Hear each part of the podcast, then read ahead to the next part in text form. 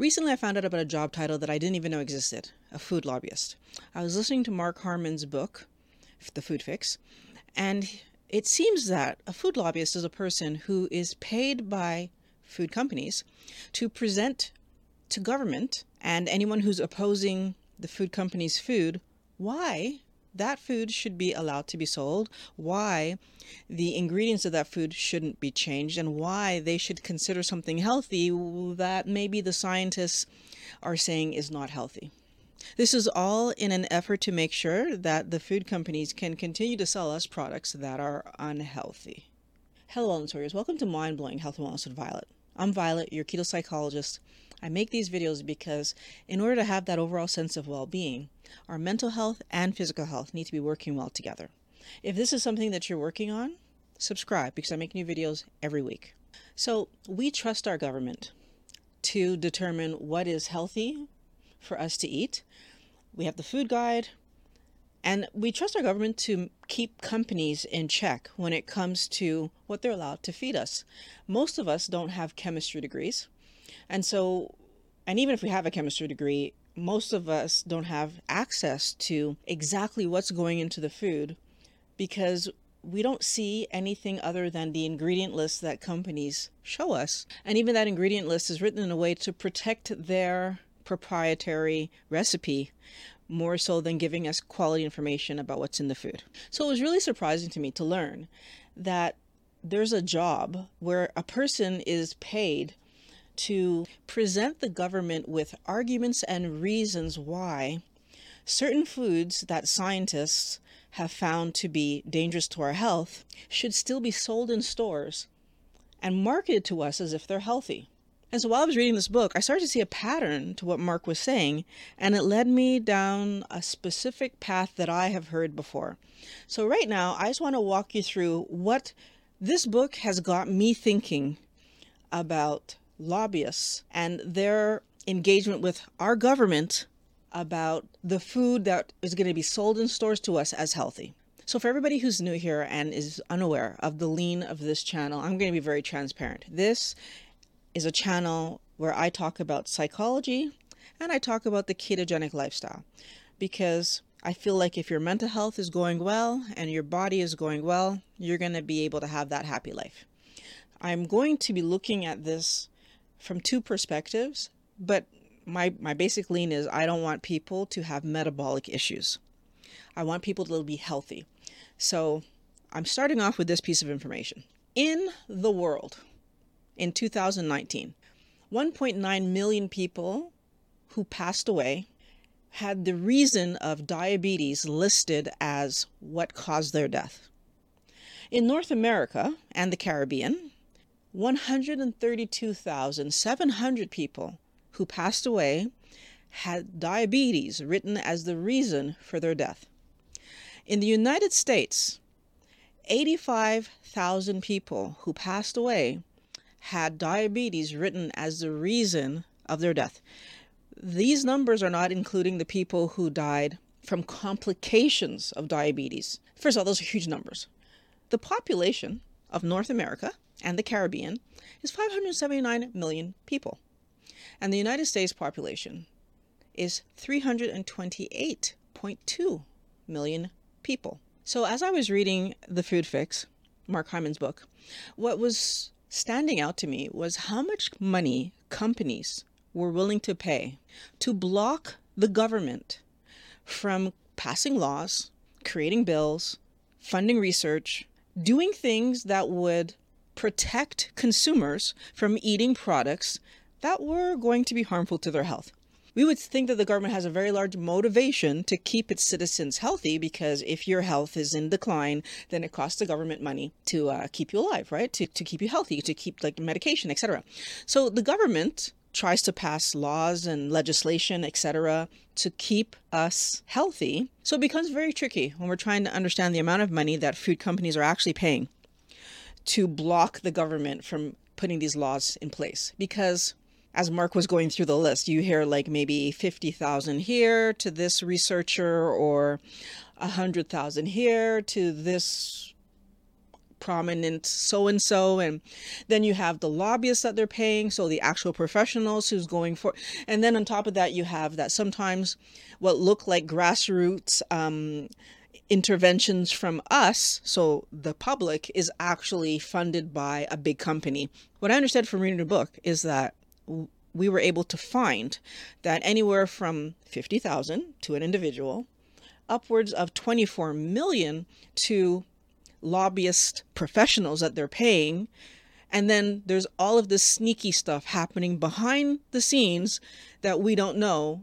He implies that there might be government officials that are being bribed and universities that are being bribed and researchers that are being bribed. So there's the above board and then there's the behind the scenes. I decided with this information to just put a big number on it. Then we can start working our way backwards to see what does this mean for the individual? So what does this mean for Violet?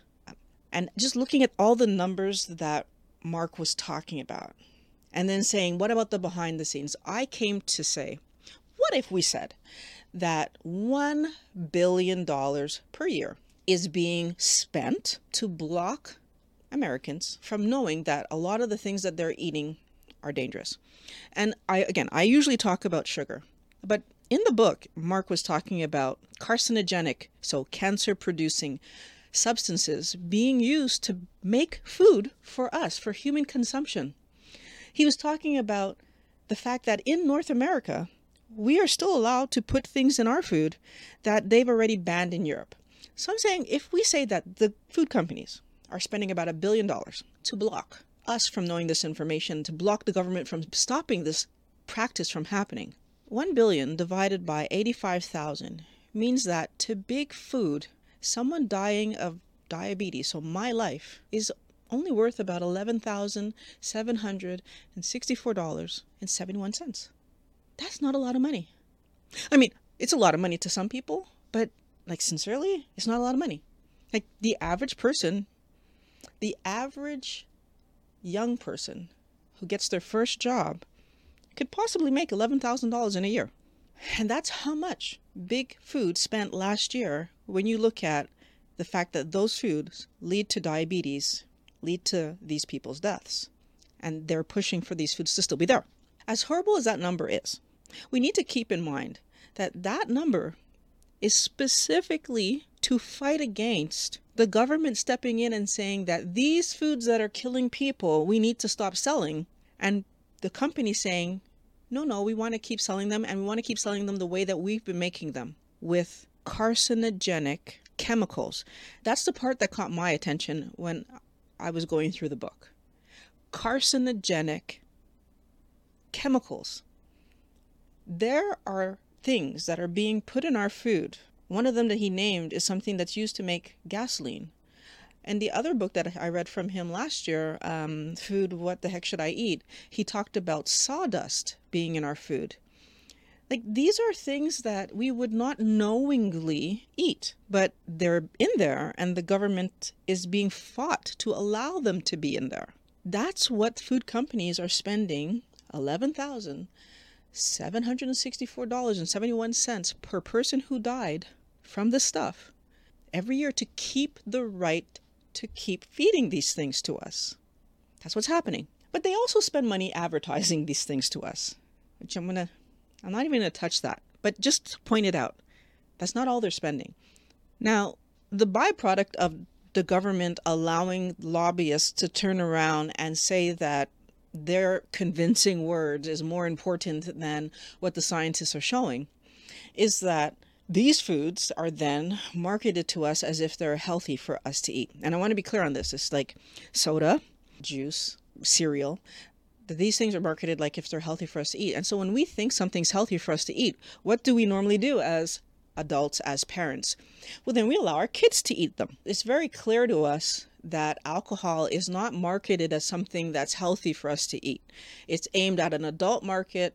It's aimed at people with warnings on it that you shouldn't overdo it, and if you do indulge, you're not allowed to use any heavy machinery. Like there's there's warnings, clear warnings around the legalities and the safeness of alcohol, and so we don't allow our children to engage alcohol because we know it's not healthy, right? we do it at our own risk. we don't stop our kids from eating cereal or oatmeal or granola bars or cookies. We don't stop our children from eating things that I'm learning today actually have things in them that are not healthy. Oh, and, and by the way, when I say our children, I'm talking about our babies too, right? Like there are baby versions of these, those teething cookies. Um, there are baby versions of these foods. Uh, the oatmeal that you feed your baby, all of these processed foods that don't give us a full ingredient list with percentages and etc because they need to protect their recipe. So if we look at the fact that in reality we all eat the food, even our children, then they're fighting for the right to continue to sell these foods for all of us to consume. And in that case, it's 1 billion divided by 328.2 million, which brings their cost per person significantly down because now it's costing them $3.05 to be able to continue to sell unhealthy, dangerous, garbage food to us. That's going to eventually kill us, eventually, right? Because now they're talking about the world. We're not all going to die this year from diabetes or complications of diabetes or metabolic issues or carcinogenic re- related issues from eating this food. And the question becomes why would a food company want to do this? Why would they fight so hard to feed us this stuff rather than improve the formula of the food and feed us healthy food that's going to be positive for us? Well, I mean, my first thought is in order to feed us healthy food that's going to be good for us and not harm us, it's probably going to cost them more. They'd have to use better ingredients. They'd have to stop using the ingredients that they're using right now. But then we would eat healthy food. Is it worth it to them?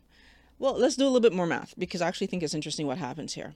If we take the assumption that the people who buy the food, and I'm going to just talk about half the population, right? Because I'm going to take away the children and I'm even taking away the younger teens who could go to the store, but I'm not counting them in this if we just talk about the adults of the world and I of, of the United States, and I say half of them are the ones that are making the food purchases for the household, and I said even if the half of them, if they spend ten dollars a year on these processed foods that the food company is trying to get us to buy, what happens for the food company?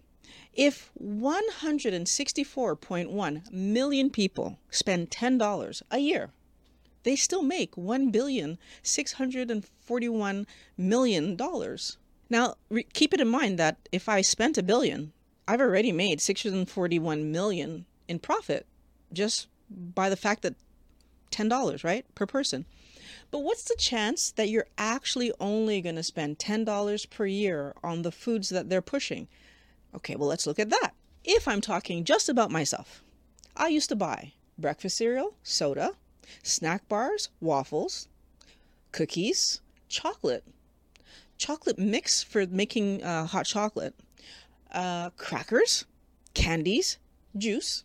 And if I were to put on that list a $10, $20, or $30 per item for how much I, I was actually buying back then, conservatively, I was up to about $140 in those foods that I was buying every month not once a year, every month.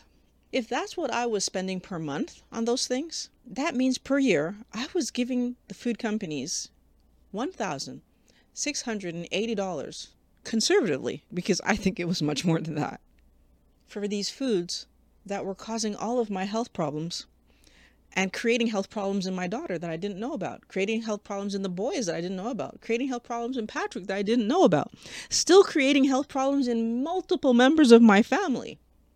Do we start to understand why the food companies would be willing to spend the $3.05 per person in the United States to keep feeding us these carby, garbagey foods?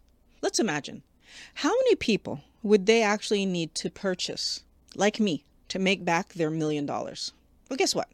They only need 595,238 people like me. So 600,000 people buying their garbagey foods gives them back their million do- sorry, billion dollars that they spent to get me to buy the garbagey foods. And we do it because these are the foods that we've been told are healthy. So there are breakfast, There are snacks during the day. Sometimes there even are meals in the evening. If you're buying waffles, that could be your lunch. It could be your supper, right? Chicken and waffles. I hear that is something that people eat in the US all the time. We are allowing ourselves to eat garbage. That's killing us.